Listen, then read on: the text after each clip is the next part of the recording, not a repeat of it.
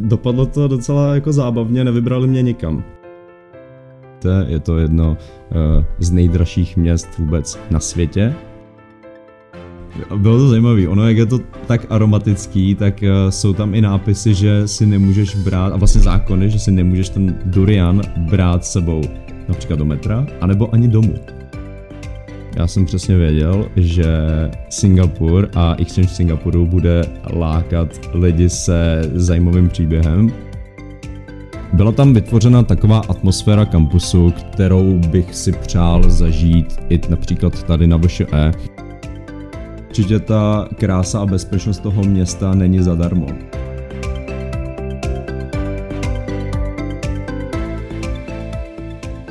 Dám vám hádanku. Co to je? Většina vysokoškoláků se na něj těší už od dob, kdy ještě vysokoškoláky nebyly. Často je jim odměnou za odchozené přednášky a semináře, zejména pokud na nich získali dobré známky. Pomáhá jim navazovat mezilidské vztahy, díky němu už vzniklo nejedno dobré přátelství a jenom u něj často nezůstalo. A nebudu vůbec mluvit o tom, jak rozvazuje jazyk. A to hlavně ten cizí, ve kterém pak studenti často ztrácí zábrany. Asi některé z vás zklamu, nemluvím o alkoholu, jak by se mohlo zdát, ale o Erasmu. Účinky mají podobné, za obojí necháte za dob studia asi o něco víc finančních prostředků, než jste původně plánovali. A vzpomínky na obojí vás budou provázet pravděpodobně celý život, pokud to teda nepřeženete. V takovém případě byste si nepamatovali nic moc ani z jednoho. Můj dnešní host ale tvrdí, že si svůj zahraniční studijní pobyt pamatuje zcela zřetelně, O tom se ale konec konců přesvědčím během rozhovoru sama, protože pokud si dobře vzpomínám i já, zavítali jsme během studií nezávisle na sobě do stejné destinace. A protože už jsme oba opět v Čechách, mám radost, že můžu za druhým mikrofonem přivítat kolegu Filipa Mikeše, studenta navazujícího magisterského studia programu Mezinárodní obchod na FMV. Ahoj Filipe. Ahoj, díky moc za pozvání. Za ta léta, co Filip na fakultě studuje, vycestoval do zahraničí celkem dvakrát. Poprvé na bakaláři na půl roku do Turecké republiky, na magistru se ale na mapě vydal ještě o něco dál, a to do Singapuru. Na bakaláři jsem se do azijské metropole taky měla šanci podívat, proto dnešní podcast bude tak trochu vzpomínkový pro nás oba. Určitě ale nezůstane jen u něj, pokud by vás náhodou nelákaly konverzace o smradlavých durianech a tropických vedrech. Dotkneme se výjezdů do zahraničí v rámci studií i obecně. A přesně od obecného začneme. Proč se ty osobně rozhodl na Erasmus vyjet? Bylo to těžké rozhodování, nebo si byl už jaksi od začátku studia tak nějak pevně přesvědčený, že vyjedeš?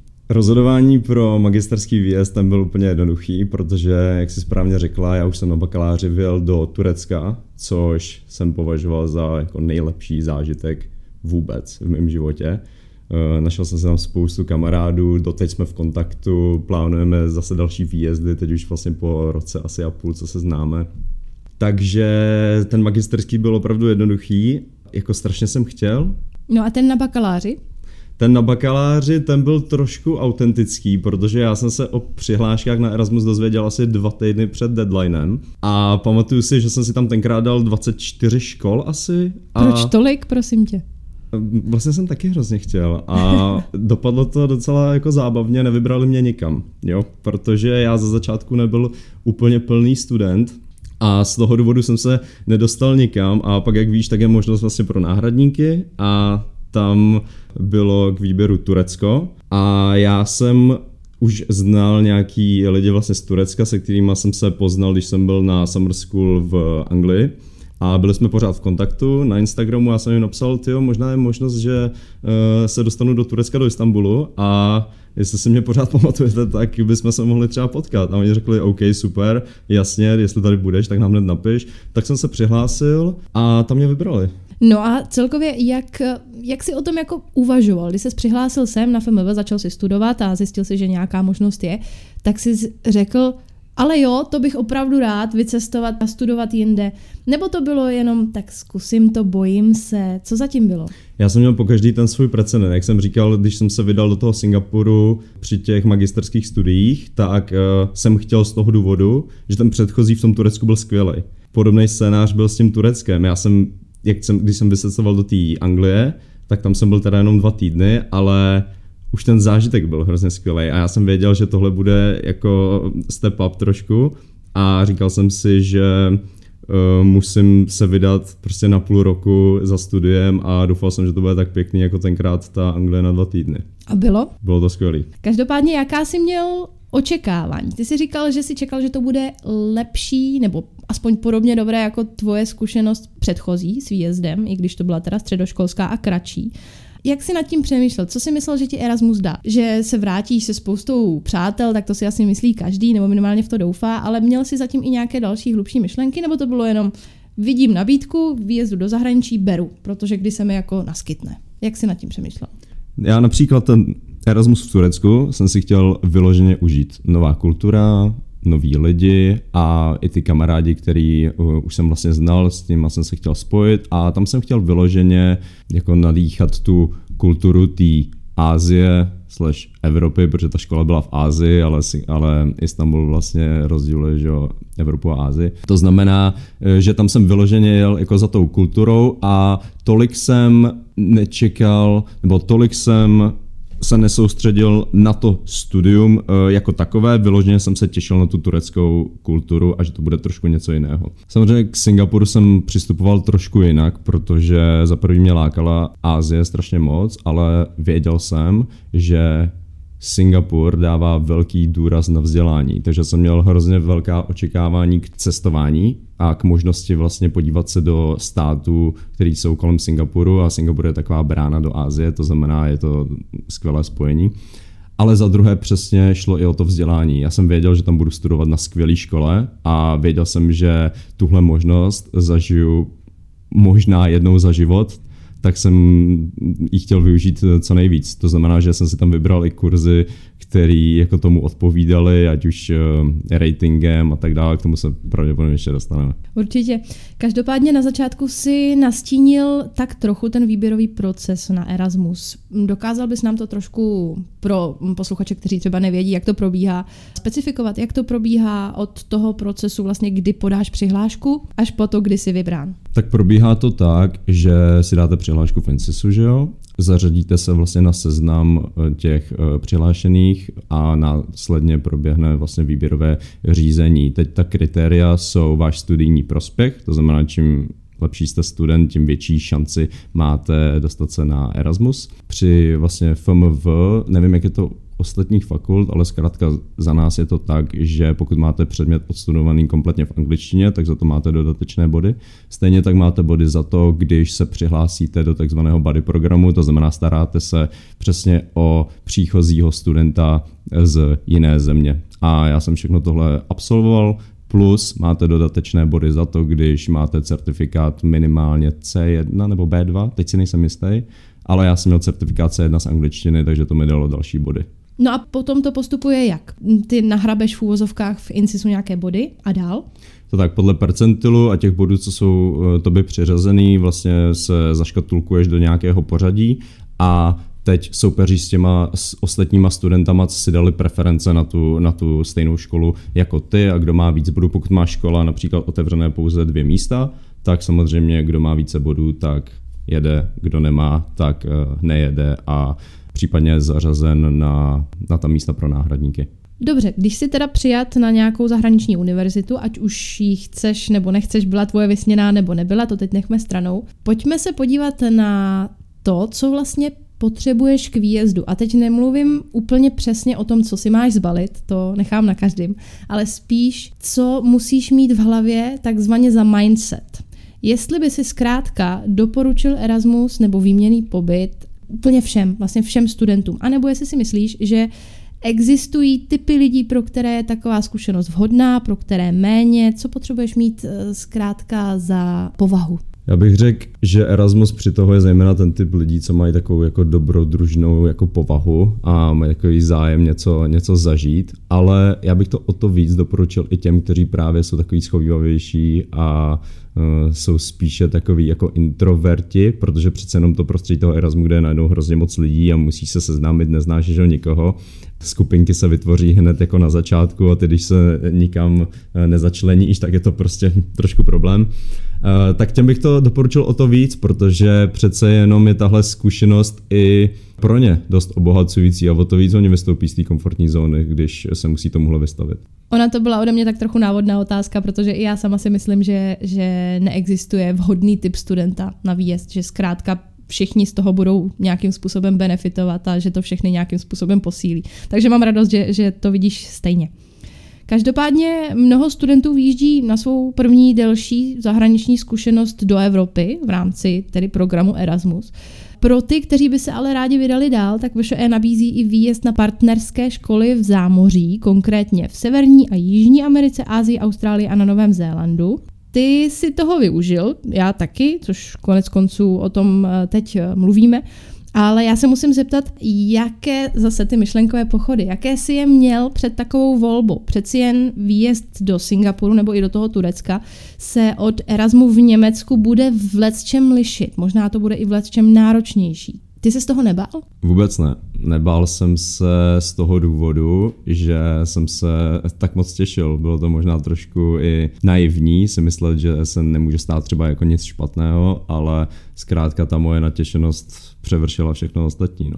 Tak ono se konec konců může stát eh, spousta špatného i u našich nejbližších sousedů nebo i kdekoliv po Evropě, takže konec konců zahraničí jako zahraničí, ale uh, minimálně se tam musí o dost díl cestovat.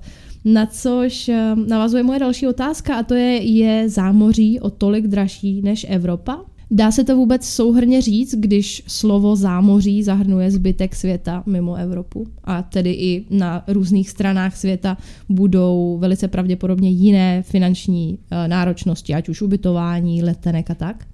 Určitě, co se týče toho Singapuru, tak samozřejmě je dobré si udělat nějaký research, pokud o Singapuru nic nevíte. Je to jedno uh, z nejdražších měst vůbec na světě. Vzpomínám si. A to je dobré jako mít v hlavě, jo? protože když se potom díváte po ubytování nebo po jiných věcech, zkrátka, které musíte jako zařídit, je dobré si udělat jako excelovskou tabulku, než, než odjedete a spočítat si, jestli to přece jenom jako vyjde, protože eh, ve výsledku ten zážitek celého toho výjezdu, celý zážitek je do jistý míry závislý na finančních prostředcích. Přesně tak. Ty jsi, ty jsi uvedl například uh, ubytování, že je jedna z drahých položek v Singapuru, na což si teda taky uh, velmi nerada vzpomínám. Uh, co tě ještě napadá? Dá se říct, že je v Singapuru všechno dražší, než třeba tady v Čechách nebo v Praze konkrétně? Rozhodně všechno ne. První věc, která si vzpomínám, že byla dost levná, tak bylo jídlo na kampusu, kam jsem v podstatě chodil jako kdykoliv, kdy jsem měl tu možnost protože pamatuju si, že to jídlo, které jsme tam mohli konzumovat, tak to bylo 100 korun za, vlastně jak máte poké třeba, tak něco na podobný způsob. Tam bylo ve výsledku za nějakých 6 singapurských dolarů a když je ten dolar 16 korun, tak to vychází nějakých 96, to znamená kolem stovky jste se jako skvěle najedli, což mi což jsem moc nechápal. Samozřejmě, když pak vyhledáváte nějaký fine dining, tak je to úplně jako jiný vesmír. No ono celkově, když se člověk vydal mimo kampus, tak v, v těch restauracích už to takhle pěkně nevypadalo, ty ceny, ale, ale vzpomínám si taky, že, že i celkově v supermarketech se některé potraviny daly srovnat i s Českem, takže dali se najít i podobně drahé položky. Je to tak. Eh, v supermarketech něco odpovídalo i dokonce českým cenám, něco bylo totálně přemrštěné. Třeba eh, já jsem si tam nekupoval věci, které jsem absolutně nepotřeboval, například, já nevím, chipsy nebo jako takové věci, ale jeden kamarád z Irska si stěžoval na to, že tam eh, chipsy musel kupovat za 6 dolarů nebo za 5 dolarů nebo něco. Já jsem si říkal, ty, tak když to stojí tolik, tak, tak to nekupuj, když máš vlastně za stejnou cenu ten skvělý oběd pomalu v té místní menze. To je pravda, já jsem takhle jednou uh, v supermarketu našla šunku, která stála 200 korun v přepočtu na české, tak jsem si řekla, že si asi taky nedám. Děkuji. Ještě co se týče těch cen, tak určitě bych zmínil například uh, alkohol, což může dost lidí také zajímat, jak se pohybují uh, ceny tohohle zboží. No a jde o to, že je tam vysoká spotřební daň, z toho, co jsem pochopil, to znamená ceny alkoholu, například piva jsou dost vysoký. V supermarketu si koupíš pivo za 3 dolary 60 a je to vlastně plechovka 0,3, myslím, což odpovídá kolem 60 korun cca. Když jdete třeba někam do, jako do pubu, do hospody, tak pod 10 dolarů se jako nedostanete. Konec konců jídlo, jídlo se tam dá sehnat vážně dobrý a vážně docela levně. Každopádně, když jsem sama jela na svůj výměný pobyt a byl to můj první výměný pobyt a hned do Ázie, tak mi lidé říkali, že je to na první výjezd možná moc velké sousto. Setkal se s taky s takovými reakcemi a dal by si zpětně těmto lidem za pravdu? Asi záleží, se kterými lidmi se o tomhle bavíte. Já bych řekl, že odpověď na tohle bude prostě vždycky subjektivní. A jsou lidi, kterým to absolutně nevadí a o to víc je to pro ně vlastně přitažlivější letět někam daleko od Česka, od Evropy. Ale jsou lidi, kteří jsou třeba konzervativnější a ty samozřejmě ti řeknou, jestli si se nezbláznila letět jako 10 000 kilometrů třeba. No, to mě přesně říkali, no. Jo? Mhm, hm. jo. Samozřejmě, když jsem se potom bavil o tom s rodiči, tak eh, ty zajímala jako bezpečnostní situace, jako v těchto těch místech, eh, neznají to tolik, nejsou až tak cestovalí, Uh, takže já jsem jim vysvětlil, že Singapur, za což jsem byl jako hrozně rád a je to tam vidět, je i jedna z nejbezpečnějších vůbec destinací jako na světě. A, a je to tam vlastně vidět a je to skvělý, hlavně třeba pro ty holky, co já nevím, chodí ve tři ráno, pak z nějakých, já nevím, klubů, nebo prostě se můžou projít kdykoliv, kdekoliv, nemusí vůbec myslet na to, jestli je tma, jestli tahle ulička není nějaká divná, prostě takové myšlenky tam absolutně nemáte a to si myslím, že je jedna z těch věcí, co je na Singapuru jako skvělý. Tak to můžu určitě potvrdit, protože Eh, jak když jsem se rozhodovala, kam pojedu, tak eh, moji rodiče taky měli poměrně velký strach o moji bezpečnost. A eh, když jsem vlastně přišla domů oznámit, že jsem byla vybrána do Singapuru, tak můj tatík byl poměrně nadšen, vzhledem k tomu, že sám věděl, že bezpečnost v Singapuru je tak skvělá, jaká je. A já jsem to potom zjistila i na vlastní kůži, když já jsem sice nechodila ve tři ráno z klubu, jak říkáš, ale Mnohokrát jsem se šla projít třeba v 11 večer o půlnoci do parku. Já jsem eh, s chodou okolností bydlela hnedka za botanickou zahradou, což Filip bude vědět, mnozí posluchači asi ne, ale je to zkrátka velké prostranství, velký park. A když si představím, že bych šla o půlnoci do parku v někde po Praze, tak úplně si to neumím představit, ale v Singapuru to bylo normální, běžné a naprosto bezpečné. Takže naprosto souhlasím. Asi jsem se nikdy necítila tak bezpečně jako právě tam. Přesně tak, je to skvělý pocit, když ve tři ráno, ve dvě ráno nemůžete spát, tak můžete zkrátka jít kamkoliv, kdykoliv a je to bezpečný. Eh, jediná ta oblast Geylang, tak o ní se říkalo, že třeba tam může být něco jako singapurský ghetto v uvozovkách, ale to furt v uvozovkách. Jako je ve to, velkých uvozovkách si to, myslím, no. Je to tak, no. Když to potom srovnám třeba, nevím, eh, jaké zkušenosti jsi měl s bezpečností v Turecku, ale já jsem byla ještě na druhém výjezdu a to v Mexiku a tam už o getech můžeme mluvit bez úvozovek. Párkrát jsem se úplně omylem odstla taky v čtvrti, kde bych neměla co dělat. Uh, už vůbec ne sama a už vůbec ne jako blondýna a už vůbec ne jako cizí blondýna a to nebylo příjemné. Takže v Gejlangu jsem nebyla, ale předpokládám, že to asi nebylo tak hrozný. Ne, určitě, určitě nebylo a paradoxně dost lidí tam jezdilo například na, eh, na večeři, Aha. protože tam měli skvělou indickou, takže... Aha, tak to asi nebylo tak špatný. Nebylo to vůbec špatný. Um, ještě než se ponoříme hloubš do nejen uliček Singapuru, ale celkově i těch tvých vzpomínek, kterých máš předpokládám hodně, tak úplně na začátek by mě zajímalo, ty jsi to trochu nastínil, ale přece jenom, proč právě Singapur? Bylo to jenom kvůli škole, nebo to bylo jen tak, že jsi si řekl, a tak to zní v úvozovkách fancy, když použiju anglicismus, to zní dobře, vědu tam, nebo co zatím bylo? Já bych řekl tři věci. První, ta možnost podívat se do okolních států, ať už v té jeho východní Asii, vlastně například eh, Japonsko, který teda není úplně jako jich, ale dejme tomu tak ta východní Asie a zejména Japonsko bylo na mém uh, pomyslném bucket listu, kam bych se chtěl podívat a samozřejmě, když už jste k tomu státu blíž, tak uh, využijete situace. Takže první samozřejmě cestování, podívat se do okolních států a mít tuhletu uh, možnost. Druhá věc, Singapur jako takový a ta škola pro mě byla vlastně jakoby tím stěžejním bodem jako v tom rozhodnutí. Jo? To znamená, já když jsem zjistil, na jakou eh, školu půjdu a kde budu studovat a kteří i učitelé tam učí, tak jsem si říkal, OK, tak tohle je jiný level. Na tohle se hrozně těším a takovouhle šanci jako chci využít. A třetím bodem, tak určitě ty lidi. Já jsem přesně věděl, že Singapur a exchange v Singapuru bude lákat lidi se zajímavým příběhem, minima, což se mi potom osvědčilo. A a věděl jsem, že tam potkám, nebo doufal jsem, že tam potkám lidi, se kterými přesně navážu nějaký kamarádský vztahy, popovídáme si a budou jako mi mít co říct a přesně se to jako osvědčilo, jo? To, ty vlastně studenty, který jsem tam potkal a se kterými se i doteď bavím za dva týdny, by the way letím do Dublinu, kde máme Sraz ze Singapuru. Jo, máme společný setkání Hezky. s kamarádama z Irska a z Německa.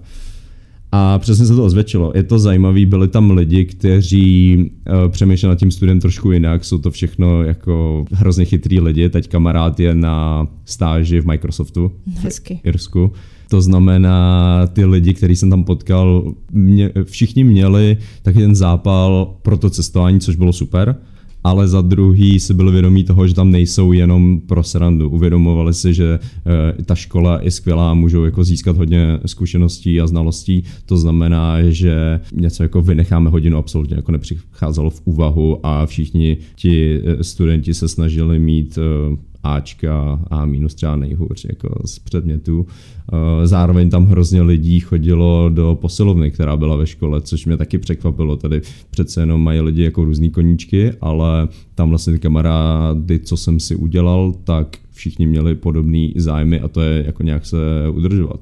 Takže byla to taková ta kombinace uh, ve směs jako jo, pojďme si to užít, ale zároveň přemýšleli ty lidi trošku jinak. Takže ti tvoji kamarádi mi vyblokovali posilovnu, takže jsem se tam vlastně nikdy nedostala, jak byla přeplněná. Ale tak bohužel to je asi, to je asi vedlejší účinek toho, že zkrátka posilovna byla jedna, pokud se nepletu, škola mm-hmm. je to obrovská, tak neměla jsem štěstí, ale ještě se chytnu toho, co jsi říkal na začátku, vlastně tvoji odpovědi a to bylo, že si předpokládal, že v Singapuru, nebo že Singapur bude přitahovat lidi eh, se zajímavým příběhem. Jak jsi na to přišel, nebo jak, podle čeho si usoudil, že to tak bude? Říkal jsem si, jestli náhodou přece jenom není rozdíl, když máte ambici vjet uh, 50 km za hranice nebo 100 km, já nevím, od mýho uh, města například do Lince na školu, což je taky možnost, anebo když se rozhodnete letět přes celý svět uh, do Singapuru, tak že to jako musí mít nějaký impact. A a, a mělo. A mělo, bylo to pak vidět. A vlastně i ty lidi, co jsem se ptal třeba z jakých jsou rodin, tak bylo tam dost lidí, co byli třeba z bilingvinních rodin. To znamená, že třeba dost často mamka byla z Austrálie, táta byl Němec, hmm. nebo uh, hodně lidí, co mělo například uh, mámu z Indonésie a táta byl Nězozemec. Až mi to přišlo podezřelý, kolik tam bylo jako kombinací. a my jsme byli jenom Češi. A já tam byl jako Čech, no.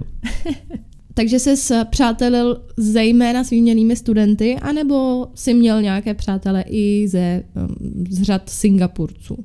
Pár kamarádů ze Singapuru jsem si taky udělal, nicméně trávil jsem čas zejména s těma jako mezinárodníma studentama, co tam eh, letěli za eh, stejným účelem ve stejných podmínek jako já, to znamená exchange studenti. Ty lidi byli jako z celého světa. Udělal jsem tam kamarády nejvíc z Německa, to bylo vidět, že přece jenom ty Němci jsou nám jako v dost eh, jako blízký. Potom jsem se seznámil s lidmi z Irska, kde jsem si taky udělal spoustu přátel a pak tam bylo spoustu lidí z Nizozemska, z Finska, ze Švédska, z Ameriky, z Kanady, hodně Kanaděnů tam bylo, se kterými jsme taky doteď v kontaktu. Zajímavý, lidi z celého světa, no. Bylo tam pár lidí, co přiletěl například z Ivy League School, to znamená um, například z University of Pennsylvania, z Wortonu tam byl jeden člověk plus ještě nějaký holky a bylo zajímavý třeba i poměř jako ten mindset, uh, jaký, protože obecně se říká, že ty lidi jako na těch Ivy League školách jsou asi trošku jiný, že jsou nějaký jako hrozně nerdi, hrozně smart a tak dále, ale ve výsledku mi došlo, oni o tolik jako chytřejší nejsou. ne, ne, nepřipadal jsem si úplně vedle nich jako nějak hloupě, ale zase bylo zajímavé si s nimi popovídat o různých věcech, proč, pro, proč zrovna studují na té škole, jako, jaký mají eh, cíl do budoucna. Když říkáš, že se přátelil i s některými Singapurci, proč ne s většinou? A na co se ptám, nebo na, na, na co tím mířím, je, jaký podle tebe Singapurci jsou? Abych to nechtěl úplně generalizovat, jo, je to, když bychom se tady teď bavili, jaký, jaký jsou asi Češi, tak ty máš nějaké zkušenosti, já mám nějaké zkušenosti, eh, když bychom řekli, jsme stejný oba asi ne, jo, takže nejde to úplně generalizovat, ale obecně bych řekl, když teda už generalizovat mám, že jsou to hrozný mašiny, co se týče té tý školy. Zcela souhlasím, máme podobný názor, rozveď ho. Když jsme měli například projekt, ehm, kde jsem byl s dvouma studentama, vlastně jako exchange studentama a pak jsme tam měli jednoho kluka, co byl Singapurec, tak bylo vidět, jak on se na to připravuje jinak. My jsme takový, bych řekl, že máme taky ten selský rozum a přemýšlíme, jak to udělat vlastně jako chytře a s ne až tak velkou námahou. A ten Singapurec ten má takový ten přístup, že si čte strašně skriptu a učí se prostě celou noc a přijde tam trošku takový uh, eh, vyděšený, bych řekl. A jinak bych řekl, že ten důvod, i proč jsem se bavil víc přece jenom s těma exchange studentama, byl ten, že pro nás byly organizované ty eventy. Jo. To znamená, byla mnohem větší jako šance se zapojit do tohle kolektivu a už i z toho důvodu, že tam jsme všichni jako za stejným účelem a jsme všichni ty exchange studenti, tak máme vlastně zájem se seznámit přece jenom hlavně jako mezi sebou. Ale jo, bavil jsem se tam i se Singapurci, zajímaly mě přesně jako jejich příběhy, jaký jsou například, že tam mají povinnou ještě jako vojenskou službu. To znamená většina studentů, se kterými uh, jsem uh, měl hodiny, tak bylo jim kolem 26, kvůli tomu, že teď si nejsem jistý, ale myslím, že dva roky tam mají, nebo rok, rok a půl, něco kolem toho. To znamená, že byli starší a je to zajímavý, protože když tam máte dost eh, intelektuálů v té třídě, kteří jsou schopní jako argumentovat a nebojí se prostě do debaty například s učitelem, je to tam je vítaný takovýhle přístup, tak eh, si říkáte, ty, ten člověk byl i v armádě jako na dva roky, jo. Zajímavý, no. Je pravda, že já mám, já mám ze Singapurců podobný pocit z toho, co jsem zažila já, tak oni jsou přesně strašně snaživí. Ano, to my Češi jsme jako taky, ale přesně jak jsi to popsal. My se snažíme jít nějakou efektivní cestou. Neříkám, že ta jejich není, ale vždycky mi přišli takový až moc do toho zažraní a že dávali energii a i tam, kde to třeba nebylo potřeba. Ale určitě jako nic proti tomu, byly rozhodně cíle vědomí a známky měly výborný. Je to tak, jsou většinou zapálení o dost víc a ono to může být způsobený i tím, že ta škola jako není vůbec zdarma. Jo? To přesně tak, jsem chtěla dodat k tomu. Takže tak. oni se snažit musí. Ja, oni se snažit musí a já jsem hrozně vděčný za tuhle zkušenost nebo za tuhle možnost uh, studovat tam půl roku vlastně bez toho tuition fee, který oni tam musí platit, což pokud se nepletu, je kolem 40 tisíc dolarů. No, a teď nevím, jestli za semestr číslo. nebo za celý rok. To znamená, oni jsou trošku motivovaní jo, k tomu. Rozhodně, no. Já jsem na to často myslela taky během studia, že vlastně já si chodím po chodbách, zatímco všichni ostatní tam platí strašně moc peněz, tak ano, já samozřejmě platím taky, ale jako za výdaje žití v Singapuru, ale jinak vlastně ta možnost, kterou nám škola dává vyjet někam na univerzitu, kde se platí tak strašně moc peněz, za to tam vůbec být, tak je velká věc, to si pravda. myslím. Každopádně uh, pořád mluvíme o univerzitě a univerzitě a univerzitě, ale nevíme, jak se jmenuje, takže prosím tě, představil bys nám tamní univerzitu a uh, vlastně co si tam studoval a tak? Jsem moc rád za tuhle otázku. Je to Singapore Management University SMU, který, která tam soupeří vlastně o první místo s NUS, National University of Singapore, a předhání se, která je teda ta jednička. A která je ta jednička? Já nevím, ne, nehodlám si hodnotit, na NUS jsem nestudoval, ale SMU byla naprosto skvělá. Souhlas. A ty předměty, které jsem studoval, já jsem si udělal velký research, než jsem si vybí, vybral předměty. Z toho důvodu jsem věděl, že ta škola je skvělá, takže jsem si chtěl vybrat předměty, které budou tomu odpovídat, nebo které budou mít hodně vysoké hodnocení na stránkách třetí strany. To znamená, předměty, které jsem tam studoval, tak za prvý Negotiation Management and Business a to byl předmět, který byl o vyjednávání, což jsem do té doby vůbec nevěděl, jak zajímavý obor a obecně jako zajímavý řemeslo to může být. A přednášel nám učitel, který byl Švýcar, ten měl vystudovaný, myslím, uh, INSEAD PhD, a, a bylo to vidět, ty hodiny byly naprosto skvělé. Na začátku každé hodiny jsme byli ve dvojicích a měli jsme si cvičně zkoušet vyjednávat na nějaký eh, daný téma, o kterým jsme si buď přečetli před hodinou, anebo jsme dostali čtyřstránkovou case tady vlastně při hodině. To jsme si vyzkoušeli, pak jsme přišli zpátky do hodiny a on nám promítnul vlastně výsledky. Měli jsme zapsat výsledky do Google Sheets a on ty výsledky potom promítnul a pak tam promítnul něco jako statistický data, kdo měl větší výhodu v tom vyjednávání a kdo by měl třeba víc uspět zajímavý. Ukazoval nám i dost praktických příkladů a měli jsme tam dost zajímavý projekt, kde jsme zhodnocovali vyjednávání eh, mezi USA a Afghánistánem a Talibanem, kde jsme ze všech různých zdrojů eh, získávali informace o tom, jak to vyjednávání mezi eh, Amerikou a například Talibanem probíhalo. Pak jsme ho měli zdokumentovat, prezentovat a dát nějaké naše hodnocení. Jsi dobrý vyjednavač? Nevím, jestli dobrý, ale hrozně mě to bavilo. Je to, je to fakt zajímavý, když máte proti sobě silnou osobu, která trošku rozumí tomu eh, procesu nebo od oboru vyjednávání, tak eh, to nemusí být vůbec příjemný. Jsou nějaký principy, který je dobrý dodržovat, o kterých se naučíš během, během té hodiny, on ti o nich řekne ten, ten učitel, ale je to i o tom uh, umět jako dobře argumentovat a zároveň vyznat se vlastně v tom poli, uh, na kterém se vlastně vyjednává, nebo o čem se vyjednává. Mm-hmm. A jaký další předmět jsi měl? Další předmět, který jsem tam studoval, bylo kritické myšlení, který bylo hodně o logice a o schopnosti argumentovat. Vůbec jsem netušil, jak mentálně náročný tohle to je. A i ten profesor nám zkracoval hodiny, protože nám reálně řekl, hele, tenhle předmět bude trošku náročný a nejste schopný tři hodiny držet pozornost. Tam jsou ty hodiny koncipované vlastně do tří hodinových uh, bloků. To znamená, on nám ty hodiny dával třeba hodinu, tři čtvrtě, dvě hodiny podle tématu a pak nám zkrátka řekl, že můžeme jít, protože to bylo hodně, uh, bylo to intenzivní a bylo to dost na mozek. To by se dalo předpokládat u hmm. myšlení. Co dalšího si měl? Protože předpokládám, nebo já jsem to měla tak, že já jsem musela studovat alespoň čtyři předměty. Měl jsi taky čtyři? Jo, jo, měl jsem čtyři předměty. Další předmět, co jsem měl, bylo Chinese Foreign Policy, to znamená čínská nebo zahraniční politika Číny.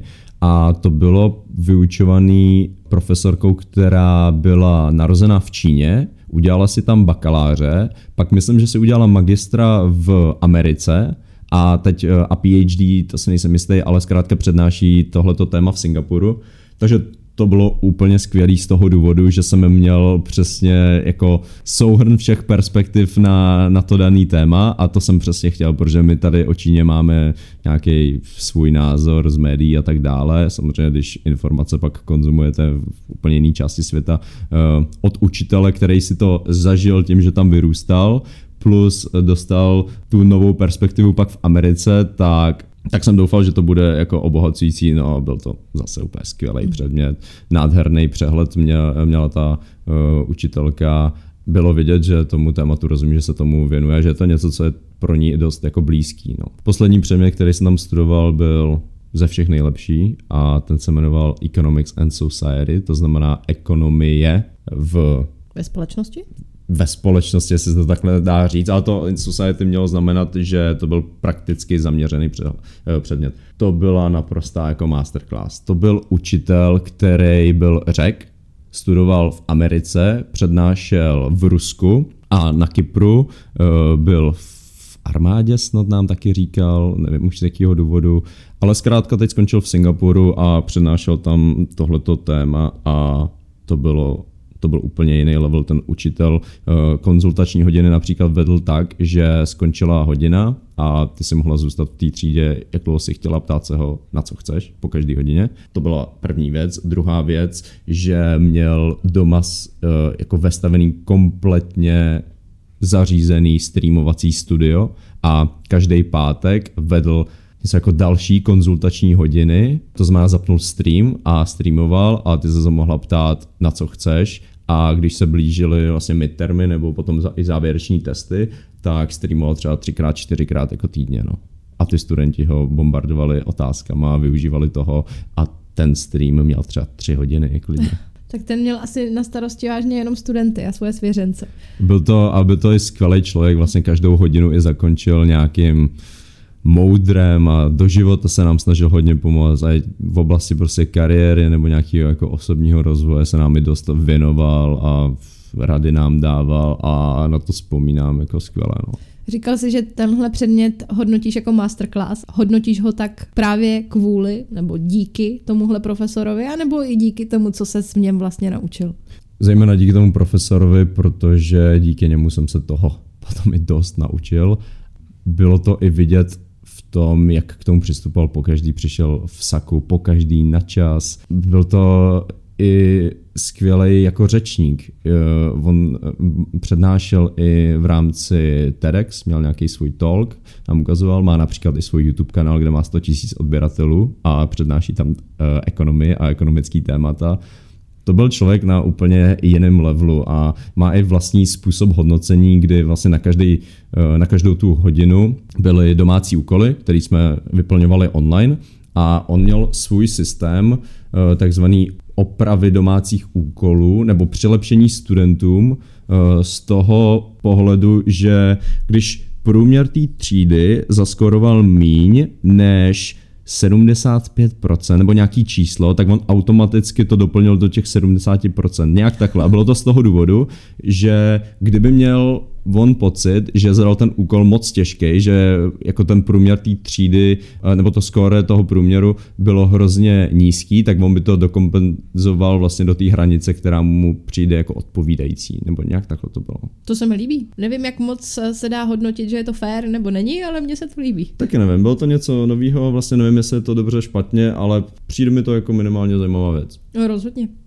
Eh, když by si měl porovnat SMU a VŠE, Ono je to taková prvoplánová otázka, co je lepší tam a co je lepší tady, ale přece jenom dokázal bys vypíchnout nějaké hlavní rozdíly a co se ti třeba hodně líbilo v SMU a co naopak si tam docela postrádal?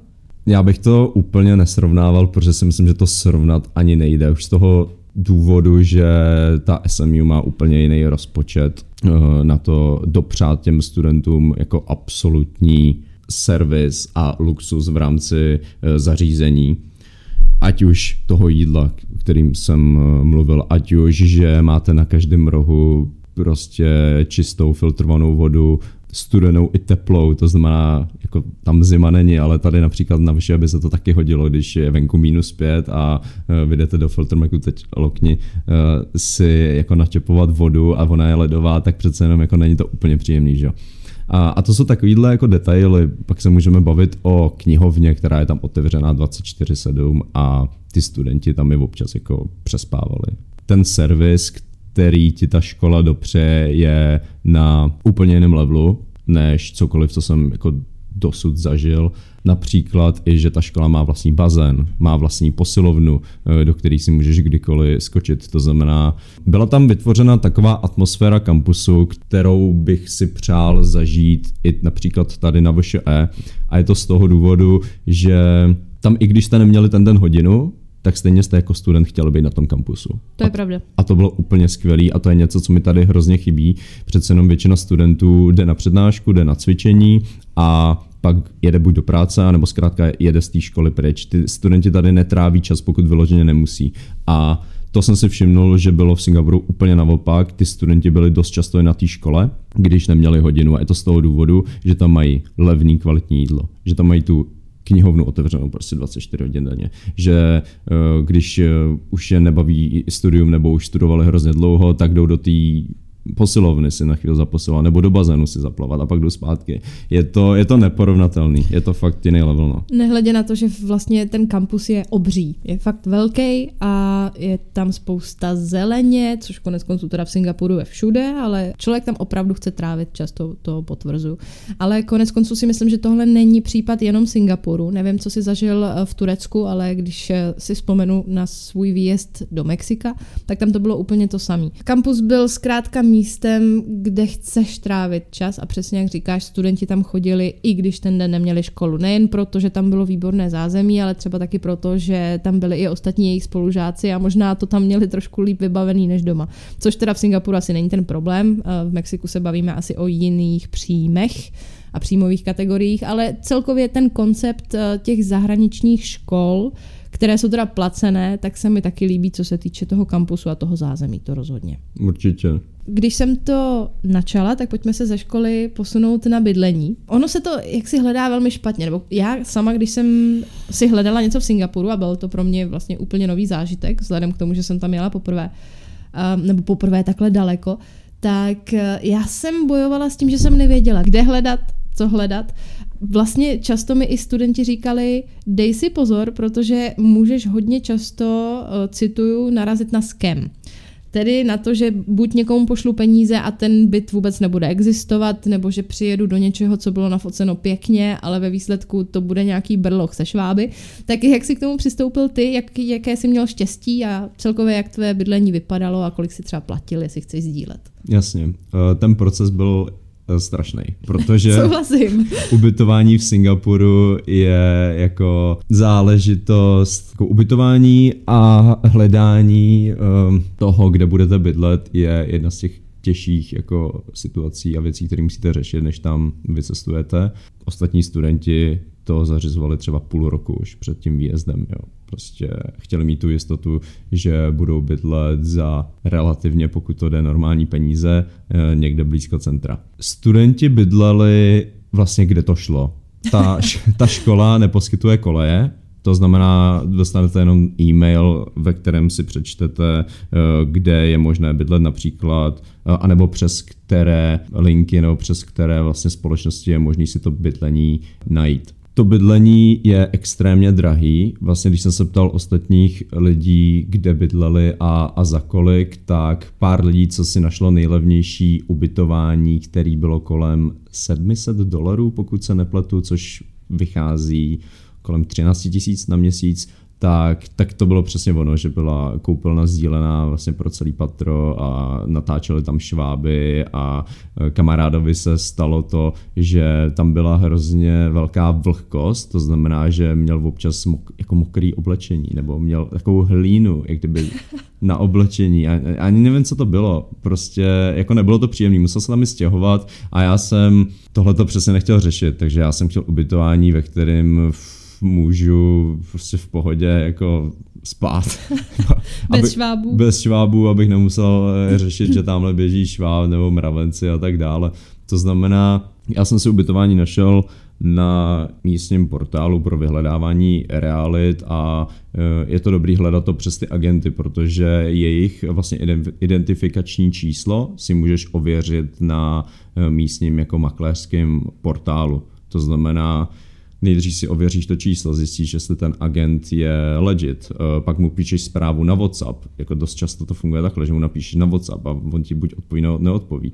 Dalším problémem je, že dost často i ty pronajímatele vlastně požadují minimální délku bydlení na 6 měsíců, to znamená, on ten uh, Erasmus ten exchange trvá něco kolem čtyř měsíců, ještě záleží, jak dlouho tam třeba potom chceš zůstat a tak dále. To znamená, dost těch pronajímatelů ti řeklo, že na tvoje podmínky jako nechtějí přistoupit, což byl samozřejmě další problém a, a potom cena. No. Čím blíže si chtěla bydlet v centru, čím lepší, já nevím, kvalitnější, modernější si chtěla ubytování, tak tím to bylo dražší, což je samozřejmě jako všude, ale uh, tam se bavíme o tom, když si bydlela v centru, měla si jeden pokoj, postel, skříň, židli, lampu, v okno, což je dost důležitý. Hodně lidí tam bydlelo, že neměli v okno v pokoji, což jsem úplně nechtěl, protože jsem si říkal, že ty tam budu mít ještě nějaký migrény. Ale, ale taky to bylo možné. No zkrátka, když jsi bydlela uh, někde v centru a měla si tenhle jeden pokoj, tak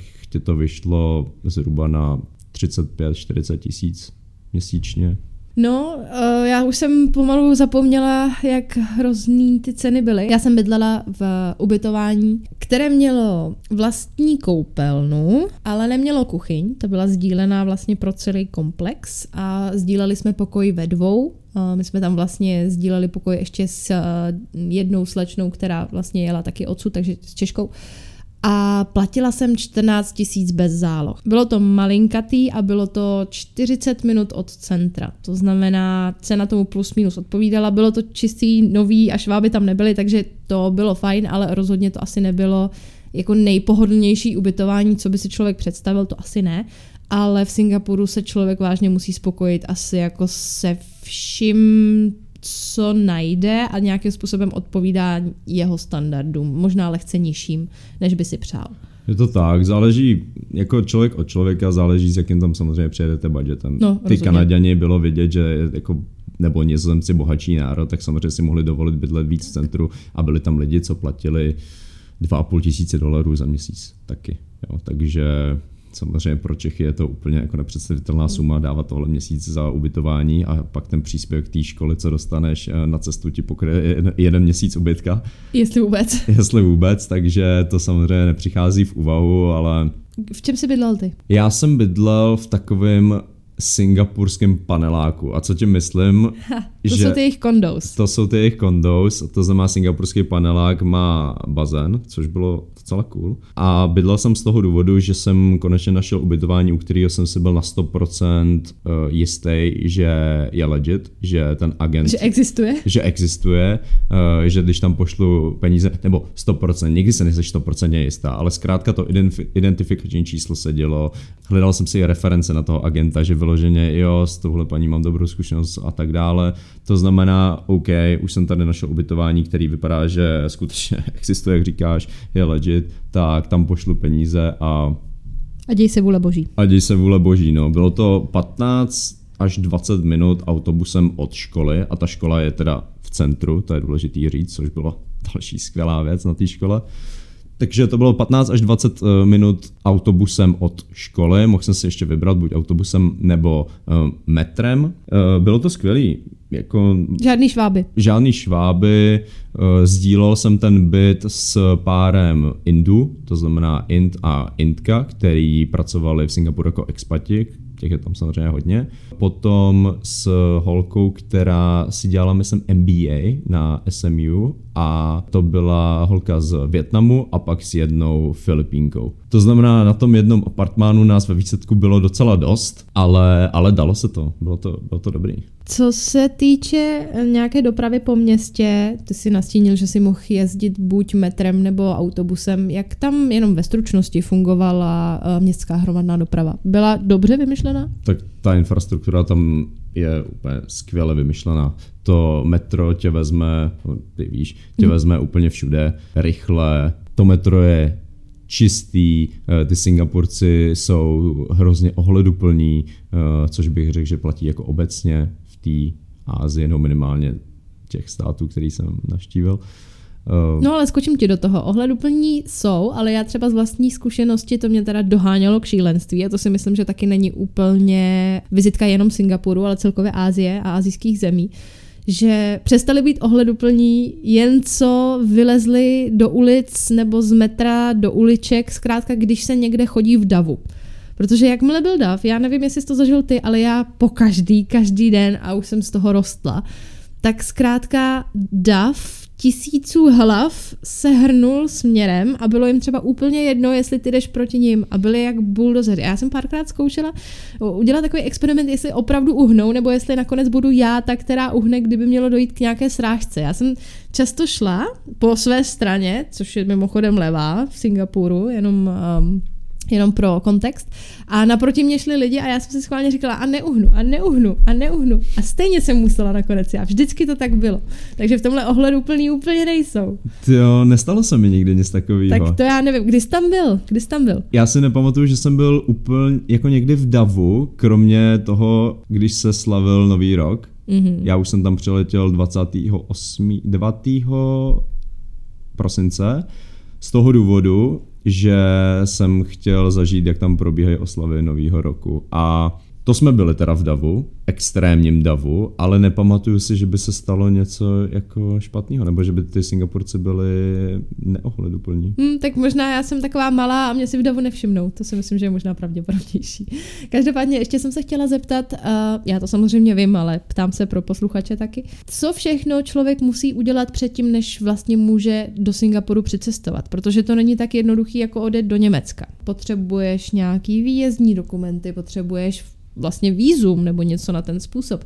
Tam se tě proto, že já sama si to ráda připomenu, protože já jsem tam měla za dob, kdy se těsně uvolňovaly covidové restrikce a my jsme měli papírování v porovnání asi jako s dalšími ročníky asi tak o tisíc procent víc, nehledě na i finanční výdaje, které jsme museli do toho dát. Takže se ptám, co je vlastně všechno potřeba, protože já jsem toho měla o moc víc. Bylo toho dost, ale zároveň to bylo úplně v klidu, protože ta, ta univerzita ti naposílala všechny nutné e-maily a informace k tomu, co je potřeba. A ty si si jenom proklikla přes ty linky, co ti poslali na stránky, ať už nějaký uh, místní instituce pro zahraniční jako studenty a pro vlastně přijíždějící do Singapuru. Eh, to znamená, tam si vyplnila údaje, poslala si eh, univerzitě nějaký dokumenty, z toho, co si vzpomínám, tak požadovali například fotku pasu, požadovali fotku toho, jak teď vypadáš, takže si posílala prostě selfiečko.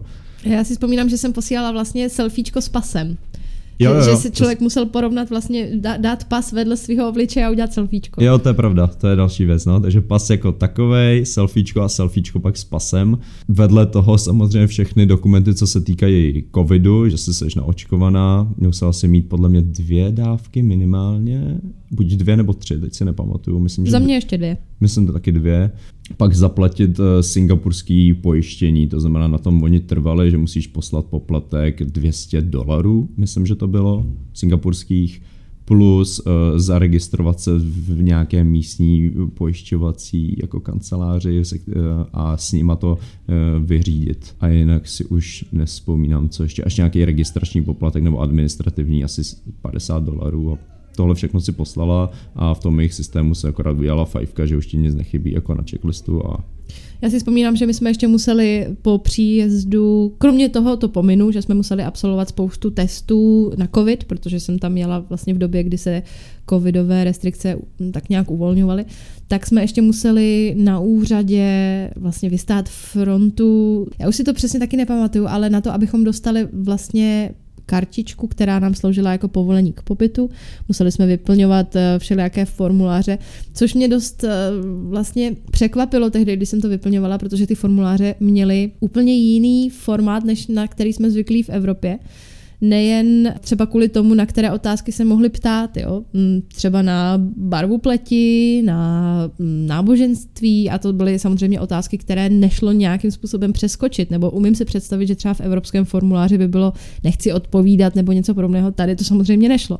Takže to byly otázky dost na tělo a, a bylo těch formulářů poměrně dost, ale jak říkáš, všechno se dalo zvládnout, protože univerzita vždycky posílala jasné instrukce, co a jak a přes co vyplňovat. Takže. Je to tak a s těma formulářem máš naprosto pravdu, taky si pamatuju, jsem vyplňoval rasu, náboženství a takovéhle věci. A pak vlastně přeletíš do Singapuru, je dobrý mít ty dokumenty i v takové zemi v papírové podobě, protože, protože ta univerzita, myslím, že to i sama vyžadovala, ale je vždycky to dobrý mít pro jistotu. Určitě. Pojďme se ale přesunout od papírování k něčemu trošku možná zajímavějšímu a to je Singapur obecně. To znamená, v Singapuru žije spousta národů pospolu. Existují tam čtvrti, jako indická čtvrť, čínská čtvrť, arabská čtvrť. No a mě by zajímalo, nebo zase já to vím, ale přece jenom, pojďme si přiblížit, jak vlastně, jaké je soužití mezi tady těmi národy. Jsi mohl sám navnímat jako e, návštěvník Singapuru. Jak ti to přišlo? jakože žili v míru, i když každý měl jiné náboženství. Zkrátka, jak na tebe působila atmosféra Singapuru, když byla tak rozmanitá? Já jsem to nějak takhle nebral a podle mě je to z toho důvodu, že ten Singapur je hodně globalizovaný. Oni tam mají úřední jazyk angličtinu, eh, vedle mandarinštiny, malajštiny a jestli ještě něco... Tamilštiny. Tak... Ještě indické tamilštiny. Aha, ok. Mm-hmm. Uh, to znamená, oni všichni mluví anglicky, takže ty máš vlastně pocit, že nejseš úplně jako v nějaký kultuře ponořená, že vlastně nevíš, mm-hmm. takže nemáš úplně pocit, že je tam nějaký střed kultur. Samozřejmě máš tam čtvrť, což se jmenuje Little India a uh, tam je samozřejmě nejvíc Indů, ale jinak já jsem to nějak nebral. Mm-hmm. No já se ptám, protože mě to, já jsem to naopak hrozně vnímala, mm-hmm. že zkrátka člověk přejde z jedné ulice, která je oficiálně teda Little India, je plná vlastně indických nápisů, více než je na Singapur normální a v podstatě přejdeš a jsi v arabské ulici, kde si zase můžeš koupit spoustu arabských specialit, voní to tam datlemi a je tam velká mešita. Mě na tom zaráželo hlavně to, eh, ne, že by náboženství proti sobě něco měli mít, ale jak jsme zvyklí už jenom třeba z médií vidět jakoukoliv nevraživost, ať už náboženskou, kulturní nebo jakoukoliv jinou, tak v Singapuru mě fascinovalo, že tam nikdo neměl s ničím ani s nikým problém. Tam, když to trochu přeženu, tak vlastně vedle sebe v jedné ulici byla, eh, byl hinduistický chrám, mešita a něco jako kostel. A nikomu to nepřišlo zvláštní. A už vůbec nikomu nepřišlo zvláštní, kdyby zkrátka Int šel do kostela a někdo, kdo vypadá jaksi pro evropské oko čínsky, šel, nevím, do mešity, jo, Co, cokoliv. A všem to tam přišlo normální, hmm. tak proto se ptám. Ale je pravda, že jak tam uh, vlastně sídlí i spousta zahraničních společností a amerických firm, tak přesně tam není úplně zvláštní potkat američana, evropana a jak říkáš, všichni mluví anglicky, tak je to tak jako nějaký mix, ale... Jo, já tohle potvrzuji. Máš pravdu, že tam máš eh, třeba arabskou čtvrť, nebo jak jsme zmínili indickou, máš tam Chinatown, ale nikdy jsem neměl pocit, že by proti sobě někdo někde něco měl a i na té univerzitě nám bylo dost zdůrazňovaný, že se hodně bojuje proti šikaně, diskriminaci a to jsou dost citlivý témata pro ně a oni dělají všechno pro to, aby nic takového se nikdy nestalo během hodiny, aby nikdo neměl pocit, že nemůže projevit svůj názor a aby někdo nebyl nějak utlačovaný. Souhlasím. Mix kultur znamená nevyhnutelně i mix kuchyní, vzhledem k tomu, že jaksi kuchyně dost nevyhnutelně patří k nějaký vlastně regionální identitě, když se to tak řekne, na kterou z nich si nedal dopustit. Když se teda vydáme mimo kampus, protože tam si myslím, že pokud si dobře vzpomínám, tak tam byly na výběr tak nějak všeho chuť, taková azijská všeho chuť? Hmm. My jsme chodili dost často do takzvaných hawker center a kdo neví, co to je, tak je to taková azijská jídelna, kde si koupíte porci nudlí, rámen, je to směs různých kuchyní za dost dobrý ceny. Takže tam jsme jedli dost a to bylo super, no ale samozřejmě já mám docela rád indickou, jíst indickou, jako buď té oblasti toho Geylangu, jak jsem říkal, anebo v té samotné Little Indie, tak to je úplně jiný level. A vlastně je to divný, protože ono to vypadá úplně stejně, jako když si dáte indickou tady v Česku, ale chutná to jinak. Chutná to no. úplně jinak. Hmm. To potvrzuju přesně, co říkáš, tak já se teda taky přidám jídlo a to je moje oblíbené téma. Já jsem taky měla asi úplně nejradši indickou kuchyni, protože hmm. přesně jak říkáš, člověk vstoupil do Little Indie a už to na něj vonilo kořením, které se tam mohl koupit na jakémkoliv marketu, co tam v podstatě bylo, čerstvou zeleninou a byl to vážně zážitek, takže to za mě taky. Je to tak. A vykopnem ten durian? Vykopnem durian, no, dobře. Teď přichází téma, na kterým se s Filipem neschodneme. Na to, že jsme se doteď shodli úplně ve všem a ještě se určitě shodneme, tak na durianu se neschodneme. Nevím, uh, jestli posluchači vědí, co je durian, někteří možná jo, protože ona je to poměrně fascinující Fascinující téma a dost kontroverzní. Durian je oficiálně nejsmradlavější ovoce na světě. No, je, je to zkrátka velký plot uh, s takovou ježatou slupkou hmm. a vevnitř má uh, žlutou dužinu s peckama.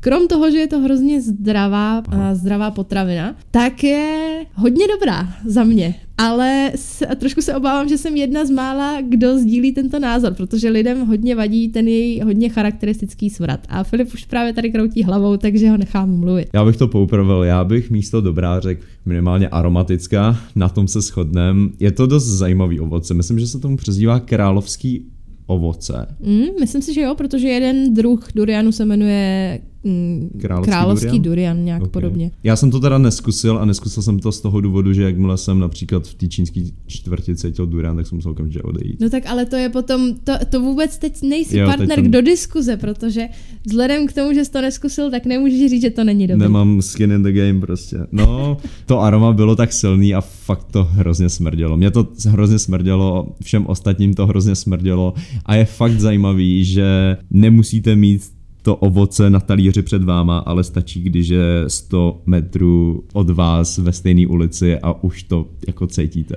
Dost. Je, je, to, je to pravda. Je, takhle, to ovoce opravdu je hodně aromatické, jak říkáš. Někomu to hodně, hodně nevoní a někomu to přijde neutrální. A je šance, že tomu uh, vlastně někomu, komu to přijde neutrální, tak tomu to bude i chutnat. Ale takových lidí není moc. Já jsem mezi ně patřila rozhodně. Úplně popravdě, já jsem se do Durianu zamilovala a byla jsem terčem několika osměšných nebo možná i potěšených výrazů místních, když jsem často sedávala právě uh, v čínské čtvrti u jednoho vyhlášeného durianového stánku, kam jsem si chodila vlastně asi potom už každý den pro porci durianu, okay. protože jsem na tom byla úplně závislá. A vždycky, když jsem tam seděla se svým poměrně typickým evropským obličejem i barvou vlasů a vlastně celkovým vzezřením a užívala jsem si tam klidně i dvojitou porci durianu, tak často mě zastavovali čín, čínští dědečkové a vám to fakt chutná, jo, a vy jste z Evropy, jo, odkud. Takže byli, byli ze mě poměrně nadšení. Jednou si mě dokonce i fotili, jak to tam jím a jak si to mm-hmm. užívám. Ale zkrátka je to, je to hodně, hodně dobrá věc. Bylo to zajímavé. Ono, jak je to tak aromatický, tak uh, jsou tam i nápisy, že si nemůžeš brát, a vlastně zákony, že si nemůžeš ten durian brát s sebou například do metra, anebo ani domů. Přesně to je zajímavé. Já jsem to měl doma eh, v apartmánu, jsme měli prostě velký nápis No Durian. přesně tak. Ty byly na, přesně tak, na různých veřejných prostranstvích byly přesně tyhle cedule. Kromě hmm. těch obvyklých jako ne, ne, netelefonujte nebo nedělejte vandalismus nebo něco, tak tam bylo No Durians, přesně tak. No a na tomhle bych se ještě rád pozastavil, protože my na Orientation Day hned ze začátku jsme měli takovou prezentaci, kde nám říkali něco málo o Singapuru, nějaký zajímavý fakta a oni nám říkali, proč si myslíme, že Singapur uh, fine city. A my jsme přemýšleli, proč je to jako dobrý jako město nebo stát. Tam padaly různé jako názory a on teď promítnul jako další slide, no je to z toho důvodu fajn jako ne jako fajn, ale fajn jako pokuta. Souhlasím. A byly tam dost zajímavý jako názor, nebo byly tam dost zajímavý uh, zákony, co nám ukázali, že máš pokutu samozřejmě jako nemůžeš nikde plivat na ulici, což je úplně super a proto je ten Singapur jedno z nejčistších měst na světě. Ale byly tam i pokuty typu, když tě někdo uvidí, že jsi doma, nahá, jo, jo, přesně tak. Tak tě můžou, tak tě můžou nahlásit. Byly tam pokuty za kouření na ulici, když kouříš jinde, než eh, je to vyznačený místo tou žlutou čarou, to znamená kouření vedle jako žlutých zón, taky pokuta. Pití alkoholu po desátý hodině někde venku, pokuta. pokuta. Přesně tak.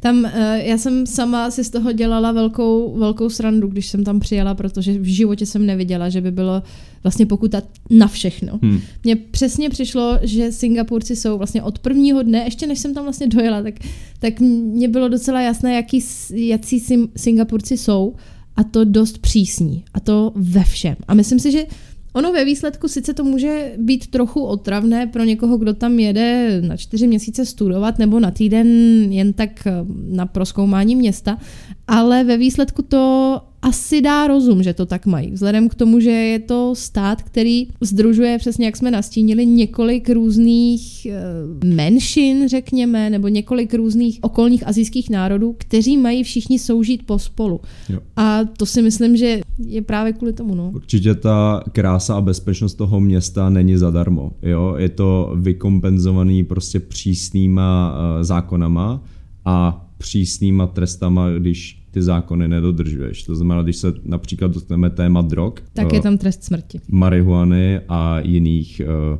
přesně drog, tak jo, je tam trest smrti a i během toho mýho pobytu si si mohla přečíst ve zprávách, že tam někoho popravili. Krátka popravili, no. Hmm, taky jsem měla takovou uh, nehezkou zkušenost. Teda já osobně ne, ale slyšela jsem o tom. Každopádně pojďme na něco trochu veselějšího a to jsou nějaká, nějaká fopa, protože já si myslím, že na každém výjezdu na někoho čeká nějaký problém. Na každého musí. A mě by zajímalo, jestli ty jsi měl nějaký problém, ať už teda nějaký, nedej bože, vážnější, který si musel řešit, anebo zkrátka i třeba nějaký vtipný, vtipnou vzpomínku, kdy došlo k nějakému třeba střetu kultur, nebo střetu názoru, nebo čemukoliv. Vyloženě na fopa si nespomínám. Já jsem třeba člověk, co si dělá srandu skoro ze všeho a rád si dělám srandu sám ze sebe, ale občas se to může jako vrátit, neopadnout prostě na neúrodnou půdu. Jo. Prostě nějaký ty Singapurci na to úplně nejsou zvyklí a musí si dávat bacha, co občas řekneš a to, co my tady furt považujeme, že je jako vtipný nebo haha nebo sarkazmus, tak tam si musíš trošku dát jako bacha, no. To se nik- souhlasím. nikoho a ničeho nedotkneš. Mm-hmm. A neměl jsi i nějakou vzpomínku na takové ty drobné kulturní niance, jako například eh, takové to klasické čínské říhání při jídle a, a podobně. Já jsem to třeba zažila, já jsem šla několikrát do Hawker Centra a mm, zrovna u některých stánků s čínskými jídly právě seděli postarší uh, vlastně Číňani. A od jednoho dědečka, který si opravdu pochutnával na jídle, se o, ozvalo velké říhnutí, takže jsem se úplně, úplně otočila a lekla jsem se, kdo to byl, než mi došlo, že tady je to vlastně zcela normální, takže jsem byla jediná, kterou to možná asi ani nepobouřilo, ale minimálně překvapilo. Ale naopak eh, často na mě koukali, když jsem se třeba potřebovala vysmrkat, tak zase oni na mě koukali, že to je ale zvláštní, že to mm-hmm. asi u nich úplně není, není běžné nebo třeba ne úplně přijatelné. Přesto si ale říkám, že tyhle ty pohledy v Singapuru nedostanete často, jak jsou všichni zvyklí, jak je to tak globální prostředí a vlastně tam narazíte na kohokoliv z celého světa, tak už to lidi tak asi neberou. Vzájemně se respektovat. A co se týče toho FOPA, já fakt si na ně nespomínám. Nevím, jestli jsem dobře. byl v tomhle... Jako... Ty jsi neměl ani žádný problém, jako šváby v bytě, nebo zabouchnuté klíče, nebo Takhle FOPA ne, ale jeden problém se mi tam stal a to je, že mě začal bolet zub. A to je taková věc, věc, co jako nechceš, aby se ti stala. No to nechceš ani v Čechách. To nechceš, aby se ti stalo jako nikde, no. A mě to začalo bolet už i takovým způsobem, že jsem si říkal, já jsem zrovna letět do Japonska a ty si říkal, ty jo, jestli mě to chytne v Japonsku ještě o to víc, tak jako o to to bude horší. Tak jsem to musel zkrátka začít řešit. A řešil jsem to tak, že jsem obvolal místní kliniky, zeptal jsem se, jestli to pojištění toho Singapuru, nebo to pojištění, co jsem si zařídil v rámci Singapuru, jestli to na to platí, to na to neplatilo, ale měl jsem ještě jedno český, co jsem si nechal zařídit, takže díky bohu to pak na to platilo protože eh, co tě tam jako na charge zubař, to jsou trošku jiný jako pálky. Takže zkrátka já jsem si našel tam místního zubaře, zaběh jsem tam, 20 eh, minut, udělala mi x-ray, eh, pokecali, pokecali jsme si odkaď sem, 2500. Čau. 2500 dolarů nebo českých korun? Ne, ne, ne, českých korun. Tak aspoň něco. A pokrylo ti toto pojištění? Jo, jo, takže nakonec jako v pohodě. Říkal jsi, že jsi pak odcestoval do Japonska. A celkově si i zmiňoval, že Singapur je tak nějak křižovatka fázi, to znamená, že se o tamto dostaneš na spoustu míst. Využil si možnosti? Kde jsi byl? Já jsem měl celkem 19 letů, jsem to pak počítal. A je to z toho důvodu, že jsem si to chtěl fakt jako užít a i vytěžit vlastně eh, ten čas, dokud tam jsem co nejvíc. To znamená, a ta škola, eh, ona končila, že ty poslední zkoušku si mohla mít 27. dubna, já byl teda spring semester, a potom už to bylo na tobě. Jde o to, že ty se v Singapuru můžeš zdržovat do té doby, dokud ti to dovoluje vlastně tvůj mm, immigration pass nebo něco takového je to na tobě, co chceš vidět. To znamená, jediný, co tě omezuje, jsou v podstatě finance, samozřejmě, a tvůj čas. Já jsem udělal lety ať do Japonska, Koreje, Tajska, Větnamu, Bali. Viděl jsem toho dost, no. Mně nezbývá než tiše závidět, protože vzhledem k tomu, že jsem se tam dostala vlastně těsně po covidu, kdy vlastně v mnoha zemích byly ještě plně restrikce a Singapur vlastně první semestr otvíral, takže bylo možné odletět jenom do Kambodži a to až v téměř ke konci mého pobytu, do Malajzie, toho jsem využila jako jediného a potom ke konci taky do Větnamu, ale víc nebylo otevřeno. Takže to tiše závidím. Každopádně, hmm. co z toho bylo pro tebe nejlepší nebo na co nejradši vzpomínáš?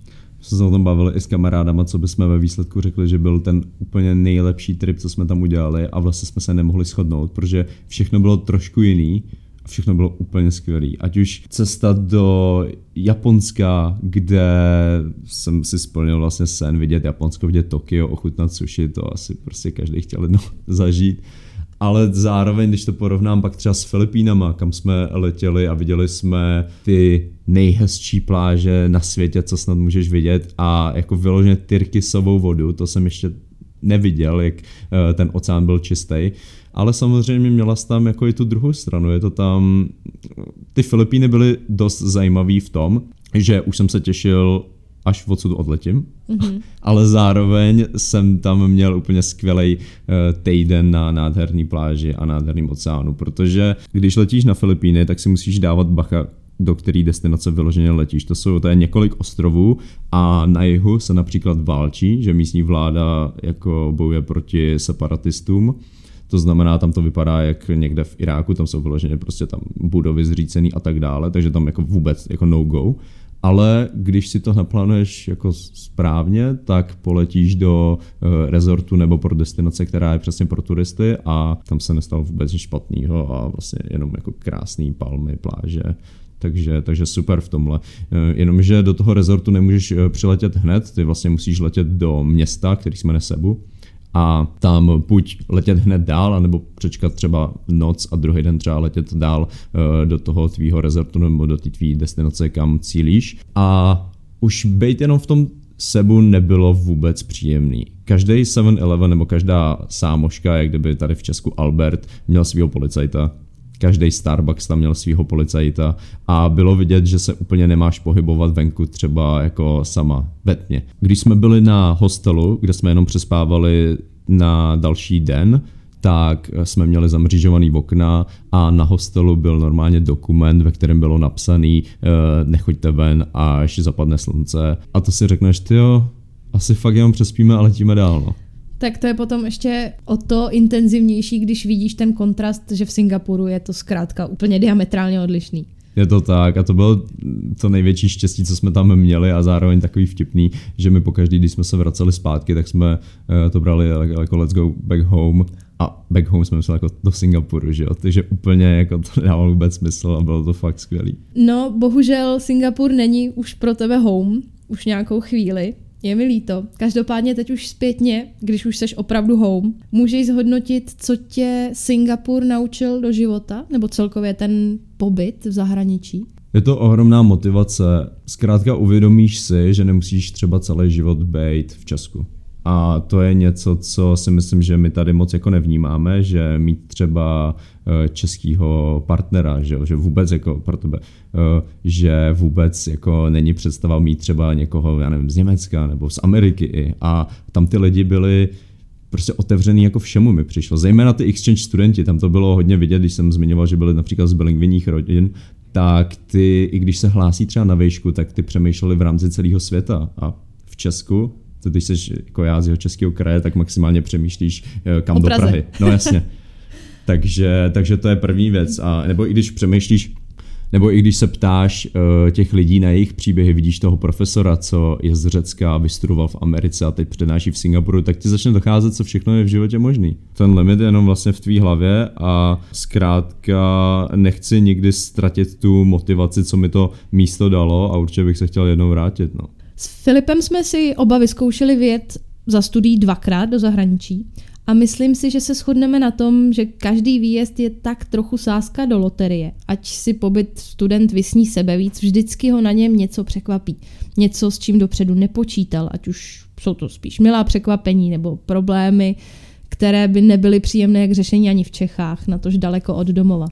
A to je podle mě, kromě studijních zkušeností, hlavní přínos semestru v zahraničí – vrátíte se po všech stránkách silnější. A jakkoliv to zní jako kliše, každý Erasmus nebo zámořský výjezd si připravil pro každého studenta lekci do života, kterou ho má za pár intenzivních měsíců naučit. Já dostala lekce dvě a za obě jsem nesmírně vděčná. Bez nich bych nebyla mentálně tam, kde jsem dnes. Stejně jako Filip, stejně jako stovky a tisíce dalších studentů, kteří využili příležitost aspoň na chvilku začít úplně nový život v zahraničí. Chtěli byste to taky zkusit? Navštivte webové stránky oddělení zahraničních styků VŠE, tedy ozs.vše.cz, kde najdete všechny potřebné informace, které se náhodou do dnešní epizody nevešly. Filipe, tobě moc krát díky, že jsi na nás dneska udělal čas. Jsem si jistá, že si svým vyprávěním pomohl namotivovat spoustu posluchačů, aby se vydali pár podobných zážitků získat do zahraničí sami, ať už to bude kamkoliv. Přeji ti do budoucna mnoho štěstí se závěrem studií a na dalších zahraničních cestách bez přešlapů, spoždění, ztrát a cestovního chaosu a i když mi to trhá srdce bez durianů, když jim teda tolik nefandíš. Díky. Moc díky a pokud budete vybraný do Singapuru, tak se dejte bacha, protože se budete muset taky pravděpodobně vrátit. Poděkování patří i vám, milí posluchači, že jste doposlouchali další epizodu až do úplného konce. Těšíme se na vás u nějaké další. Naslyšenou.